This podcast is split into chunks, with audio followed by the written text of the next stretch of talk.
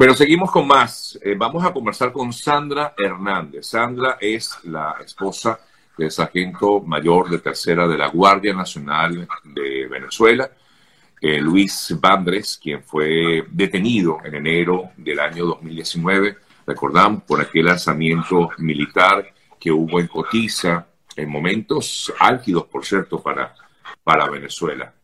Eh, desde ese momento, pues la vida de, la familia Bandres cambió, Sandra. Totalmente, totalmente. Nos ha tocado vivir un calvario. Esa es la definición perfecta. Nos ha, nos ha tocado estar, hemos sido perseguidos, eh, nos ha tocado mudarnos a kilómetros de distancia. Eh, Bandres tiene aproximadamente un año y medio que no ve a su hija eh, porque está muy lejos de aquí. Mi hijo sí está aquí conmigo en este momento. Ya me toca regresarlo con sus abuelos, quienes son los que me apoyan. Eh, afortunadamente tenemos una familia eh, que es muy unida y hacemos un buen equipo porque esta situación no es para nada fácil. Eh, la vida aquí en Maturín es muy costosa y para una familia que está privada de libertad por completo es muy difícil.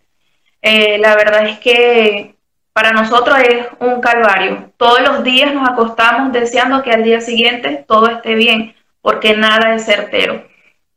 Ahora dices que una familia está privada de su libertad pero quien está preso es Bandres. O sea que tú sientes que la familia toda está presa. Toda la familia está privada de libertad, toda. Eh, yo en momentos hasta siento que yo también estoy privada de libertad porque es como que se te estanca la vida, o sea, estoy aquí pendiente de que a Bandres no le falte nada, de que si necesita algo yo estoy aquí, no tengo la libertad de trasladarme eh, de un lado a otro, de trabajar en lo que a nosotros nos gusta. Eh, ¿Me entiendes? Eh, la vida se te estanca cuando tienes un familiar preso y te preocupas por ese familiar. Afortunadamente nosotros, como te lo dije anteriormente, somos un equipo. Y mientras mis, suegros se encargan de mis hijos, yo puedo colaborar con Bandre, está este, nuestra familia afuera y hacemos un complemento, porque yo sola, con mi familia dentro del país, no pudiera sostener esto. No, no, sería imposible. Eh, vivieron una situación muy particular este fin de semana, Sandra. ¿Pudieras explicarnos, por favor? Sí, este, nosotros llegamos a, al de Prosemil, a la visita normal, que se recibe en la reja. Eh, los familiares de nosotros están en la reja del lado de adentro y nosotros del lado de fuera sentados en sillas de plástico. A mi esposo le manifiestan que tiene que uniformarse con una franela roja, jean, para que puedan tomarse la foto con nosotras ahí recibiendo la visita. Mi esposo le dice que no se va a uniformar de rojo, mucho menos con su familia. Él dice, es una humillación para mí que si yo estoy preso por desconocer al régimen y me han torturado y he pasado por tanto, que me quieran tomar una foto con una franela roja junto a mi familia. Eh, hubo, una, hubo palabras de parte de custodios y de parte de Bandres. Mágicamente salió una cámara filmadora y empezaron a grabarlo. El obviamente se negaba, él le decía a los custodios que no estaban autorizados para grabarlo. A lo, salieron aproximadamente 50 custodios, no sé de dónde, de verdad jamás había visto tantos custodios juntos, lo agarraron y se lo llevaron a la celda de castigo. Ahí estaba mi hijo y estaba yo. Mi hijo al ver esa situación lo que hizo fue ponerse a llorar porque de desesperación.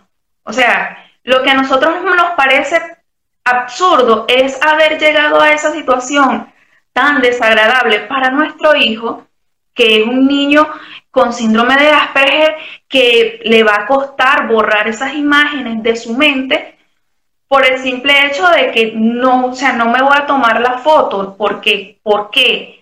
¿Me entiendes? Eso es lo que Vandres dice, o sea, me quieren pisotear mi honor. Estas fotos, por lo general, son publicadas en la página oficial del Servicio Penitenciario y de ISPEMIL. O sea, yo no me imagino una foto de nuestra familia que ha pasado por tanto dolor a causa de, todas las consecuencias de ser contrario al régimen, publicado en una red social con mi esposo vestido de rojo. Es degradante y es humillante para nosotros.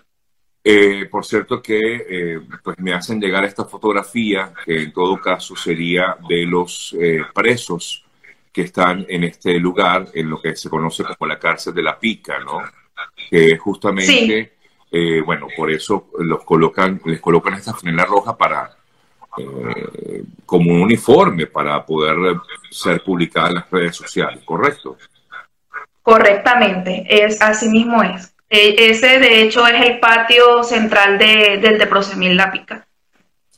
Eh, ahora, tu, esposo, desde un primer momento en que él hace público su pronunciamiento en enero de 2019, él se manifestó en contra del régimen. Eh, ¿Tú sientes que esta no es la primera vez que él de alguna manera es castigado por parte de quienes dirigen estos centros de, en teoría de, prevención. Efectivamente, efectivamente. Vandres es eh, una persona con un criterio muy firme y él este, hasta este momento no, ha, o sea, no se doblega. Eh, para él es muy difícil, ¿me entiendes?, estar en una situación y él trata de colaborar, pero él dice, yo te colaboro no incitando al resto de los privados, pero no me obligues a mí a hacer cosas que no van con mi honor, con mi forma de pensar y con mi criterio. No hagas eh, pasar a mi familia un mal rato por cuestiones internas. E, e, e, ese es el punto en que estamos, o sea, no teníamos que llegar al punto de que nuestro hijo pasara por esta mala situación, por una situación tan fuerte, traumática, eh, pudiendo ellos resolver y llegar a un acuerdo dentro del recinto penitenciario. Ahora, Sandra, eh, tú dices que en estos momentos, o por lo menos para el momento en que fuiste a verlo, él fue llevado a una celda de castigo. ¿Él estaría allí todavía? Continúa, continúa en la celda de castigo. De hecho, Vandres eh, se declaró en huelga de hambre solicitando eh, la visita de los entes internacionales, eh, también de la Cruz Roja. Vandres no consume alimentos desde el día sábado, que hizo su cena normal. Domingo no consumió nada, no ingirió nada de alimentos. O sea que a raíz de la visita él empezó una huelga de hambre él comenzó una huelga de hambre porque fue algo injusto. O sea, no, no era para llegar a tanto. Él, de verdad que nosotros intentamos en ese momento como que tratar de suavizar la cosa, pero fue eh, una acción demasiado desagradable. Incluso eh, viene a mí eh, personalmente en una llamada telefónica y me dice, si Vandre sigue con esa actitud, lo vamos a trasladar para Santana para ver cómo van a ser ustedes para ir a verlo. Entonces, Sergio, ¿cómo se siente una madre, una esposa, cuando un alto mando militar le dice que va a trasladar a su esposo mucho más lejos para que no puedas verlo? Eso son represalias, eso es tortura. Mi hijo no, no comió el día domingo, mi hijo estaba en depresión, no paraba de llorar, estaba preocupado por su papá, obviamente toda la familia. Entonces no se trata solamente de Bandres, se trata de toda la familia. ¿Con quién eh, o de quién ustedes han recibido apoyo, eh, Sandra? Digo. Eh, Apoyo moral de mucha gente. Apoyo moral de mucha gente.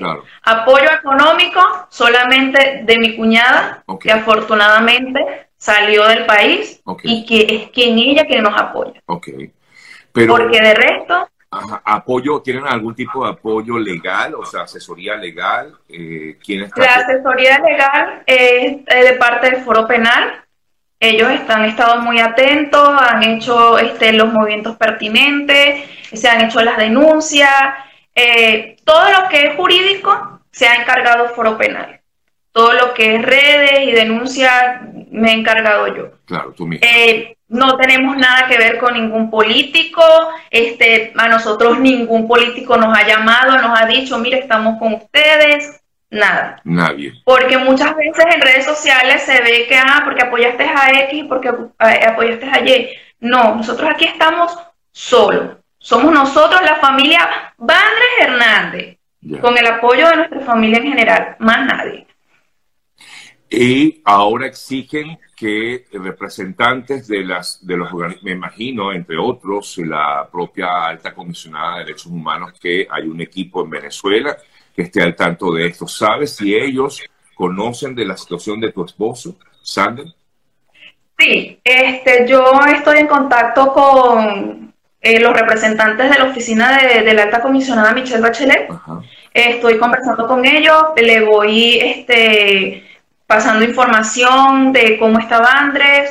Eh, de verdad han estado muy atentos, eh, pero todavía no tengo respuestas concretas si Vandres va a recibir una visita de, de alguien. O sea, no, no sé hasta ahorita, no me han dicho, bueno, sí, Sandra, van a ir tal día a ver a Vandres. No.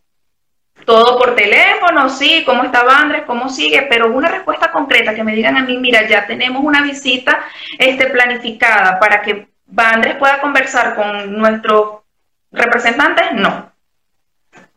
Y es lo que esperan, por supuesto, para que se garantice. Es lo que esperamos, es lo que esperamos. Sí. Es lo que esperamos. Esperamos la visita por lo menos de la Cruz Roja. Bandres lo único que ha consumido es agua, no suero, no hidratación, nada. La enfermería no lo ha ido a, revisar, que, que, es lo que le correspondería ahí, los primeros auxilios. Está en el tigrito a la buena de Dios, nosotros orando para que todo salga bien, pero aquí estamos sin respuesta de nada. Sandra, por supuesto, tienes por la vida de tu esposo. Estoy muy preocupada, muy preocupada, porque tenemos antecedentes. Ya en situaciones anteriores estuvo Vandres confinado en el Tigrito, eh, en el Pozo, que es una celda mucho más encerrada, es como especie de un baño viejo eh, al que ya no tiene funcionamiento, lo metieron ahí por ocho días él manifestó huelga de hambre y el director para ese entonces lo que le dijo a los custodios fue, si Bandres está en huelga de hambre, que se muera. Después decimos que se murió por COVID, lo cremamos y nadie va a investigar. Entonces, dime Sergio, ¿cómo no vamos a estar preocupados en este momento? sabemos a la clase de personas que nos estamos enfrentando. De hecho, Sandra, considero que eres bien valiente al hablar de este tema, porque es un una situación muy delicada y el hecho de expresarte de la forma en que lo haces, eh, pues me parece que, es una, una, una, eso, una, un hecho de valentía de que estás demostrando tú con, con interés y sobre todo por, por, bueno, por tus hijos, ¿no? Eh, por, por tu hijo, básicamente, que es el que ha visto todo esto de cerca. Sí, a mi hijo de verdad que me, partía el alma verlo llorar cuando se, llevaran, se llevaban a su papá. Y él salió y decía, mamá, es que no sé lo que siento, siento, siento rabia, siento impotencia. ¿Cómo le quito yo ese sentimiento a mi hijo? Y se lo decía el director, se lo decía el director en ese momento, porque yo le decía, no teníamos que haber llegado a esto, si te estoy dando todas las soluciones para solventar lo de la foto. Es, es injusto que hagas pasar por esto a mi hijo, que lo que tiene son 14 años, que tiene una condición y que me va a costar muchísimo para que él borre eso de su mente, no lo va a borrar jamás. Eso es un trauma para él. ¿Me entiende? Entonces, ¿qué puedo hacer yo? Seguir denunciando, seguir alzando la voz, eh, que tal vez haya represalias, sí. Tal vez yo llegue a la visita nuevamente y tal vez me traten con desprecio, tal vez me, me, la requisa sea más intensa. Sí, va a haber represalias porque yo lo sé, yo lo he vivido. Pero, ¿qué puedo hacer? No me puedo quedar callada aquí. De manos cruzadas, no puedo. Sí, sí, sí. te entiendo perfectamente, Sandra, y de verdad te aplaudo porque eh, estás haciendo eso, un acto de valentía muy grande por, por el bienestar de, de, él, de tu esposo, y el bienestar de tu hijo. Piensas más, es lo que estoy viendo, más en ellos que en ti misma. Bueno, la verdad es que sí. Este, yo paso mi día pensando, este, cómo vamos a hacer, cómo vamos a resolver. Trato siempre de tener una buena actitud delante de ellos para que, para que tengan fuerza, porque al fin de cuentas, yo en este momento siento que soy como que la columna y si no estoy yo, siento que ellos se me van a venir abajo y no quiero eso. Wow, Sandra, de verdad que me deja sin palabras porque, bueno, no sé, siento que eres toda, toda una guerrera y estás ahí luchando en medio de situación tan difícil.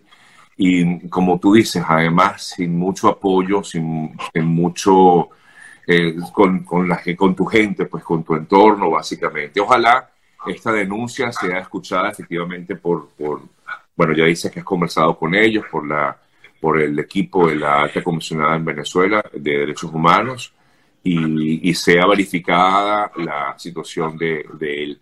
Em, con respecto al caso como tal, Sandra, eh, eh, ¿cómo va el juicio, eh, Sandra?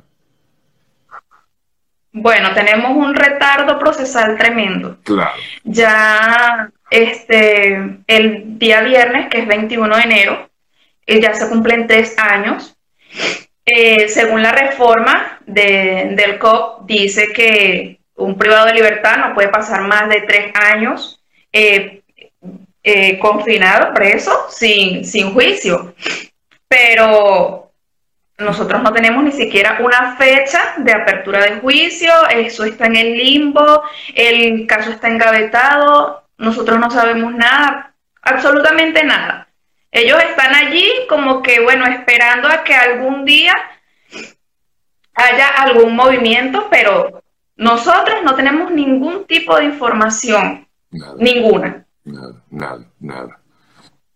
¡Wow! Qué difícil. Y recordamos sobre todo aquel momento en que tu esposo se, se alzó y, y, muchos pensaron que iba a haber un cambio importante, porque era un, recordamos muchísimo cuando aquellas imágenes corrieron, eh, se divulgaron, se hicieron virales de aquel momento en Cotiza y al final quedó solo. Sí, este, porque nosotros creemos que eh, falta mucha unión. Falta mucha unión, este, las personas quieren estar allí solo si todo sale bien. Claro si las cosas salen mal, se alejan esperando la oportunidad a que otro se atreva. Y me parece que en muchos casos es oportunismo, oportunismo. Y sin aquí, con toda la sinceridad del mundo, este, me parece que los políticos solo están esperando a que otro se atreva y, buscar otra vía a, lo que es realmente lo que nosotros necesitamos, que es la libertad porque eso es lo que necesitamos. Este país tiene una fachada ahorita eh, que aparenta una normalidad que nosotros, los que no tenemos la posibilidad económica, sabemos que es una fachada simplemente. Y esto te lo digo, Sergio, con mucha responsabilidad, es mi forma de pensar y tal vez este, caiga mal, pero es lo que a nosotros nos ha tocado vivir. Claro. Lamentablemente. Por supuesto, estás diciendo lo que tú ves, lo que tú sientes, lo que tú vives, y bueno, es tu realidad, y tu realidad es diferente a la de la realidad de otros, y, tienes toda la razón. Sandra, te agradezco, sí, te agradezco este contacto, el esfuerzo que hiciste para poderlo, para poderlo hacer. Eh, seguimos pendientes, sabes que desde el primer momento hemos tratado de, de apoyarlos en lo que podemos desde nuestro espacio. Y, bueno, lo, importante eh, es que pueda ser escuchado por quien, tiene, por quien tenga que ser escuchado para que esta situación por lo menos se gracias. dentro de todo lo malo. Sí, muchas gracias, Sergio. Yo lo único que apoyo es, lo único que pido es el apoyo a través de las redes sociales, a difundir la información, eh, porque muchas veces me dicen, no, es que eso no sirve de nada, claro que sí sirve. Sí sirve porque si yo no, no expreso lo que está pasando, cómo se va a enterar el mundo y cómo se va a ir recolectando eh, la denuncia porque gracias a la denuncia Bandre forma parte del el informe de, la misión de determinación de los hechos. Eso para nosotros es un paso muy grande. Eh, está con, en el informe de, presidido por la señora Esmeralda Rosemena, está en los informes de, de Michelle Bachelet. Y las personas nos dicen, no es importante, pues para nosotros sí, porque es algo que estamos haciendo. No estamos de brazos cruzados, callados, esperando a que algo cambie sin yo hacer nada. Entonces yo te agradezco, Sergio, eh, como te lo dije al principio, esta es una ventana eh, que me has abierto y nosotros, la familia Bandres Figueroa, Bandres Hernández, te lo agradecemos enormemente. Para eso estamos, Sandra. Fuerte abrazo, que Dios los eh, fortalezca y los ayude en, todo momento. Y, bueno, no están solos, quiero que lo sepas, ¿no? Creo que muchos venezolanos te apoyamos, aunque no sea digamos, de forma directa, pero estamos aquí y, te apoyamos de todo punto de vista, a ti y a toda tu familia. Gracias, Sandra, ¿sí? Gracias a ti, Sergio. Un abrazo. Feliz día. Bien, amigas, amigos, Sandra Hernández, esposa del sargento mayor de tercera de la Guardia, Luis Bandres, quien está detenido en la pica, esperando acciones contundentes por parte de los cuerpos de los organismos internacionales. Gracias, Sandra.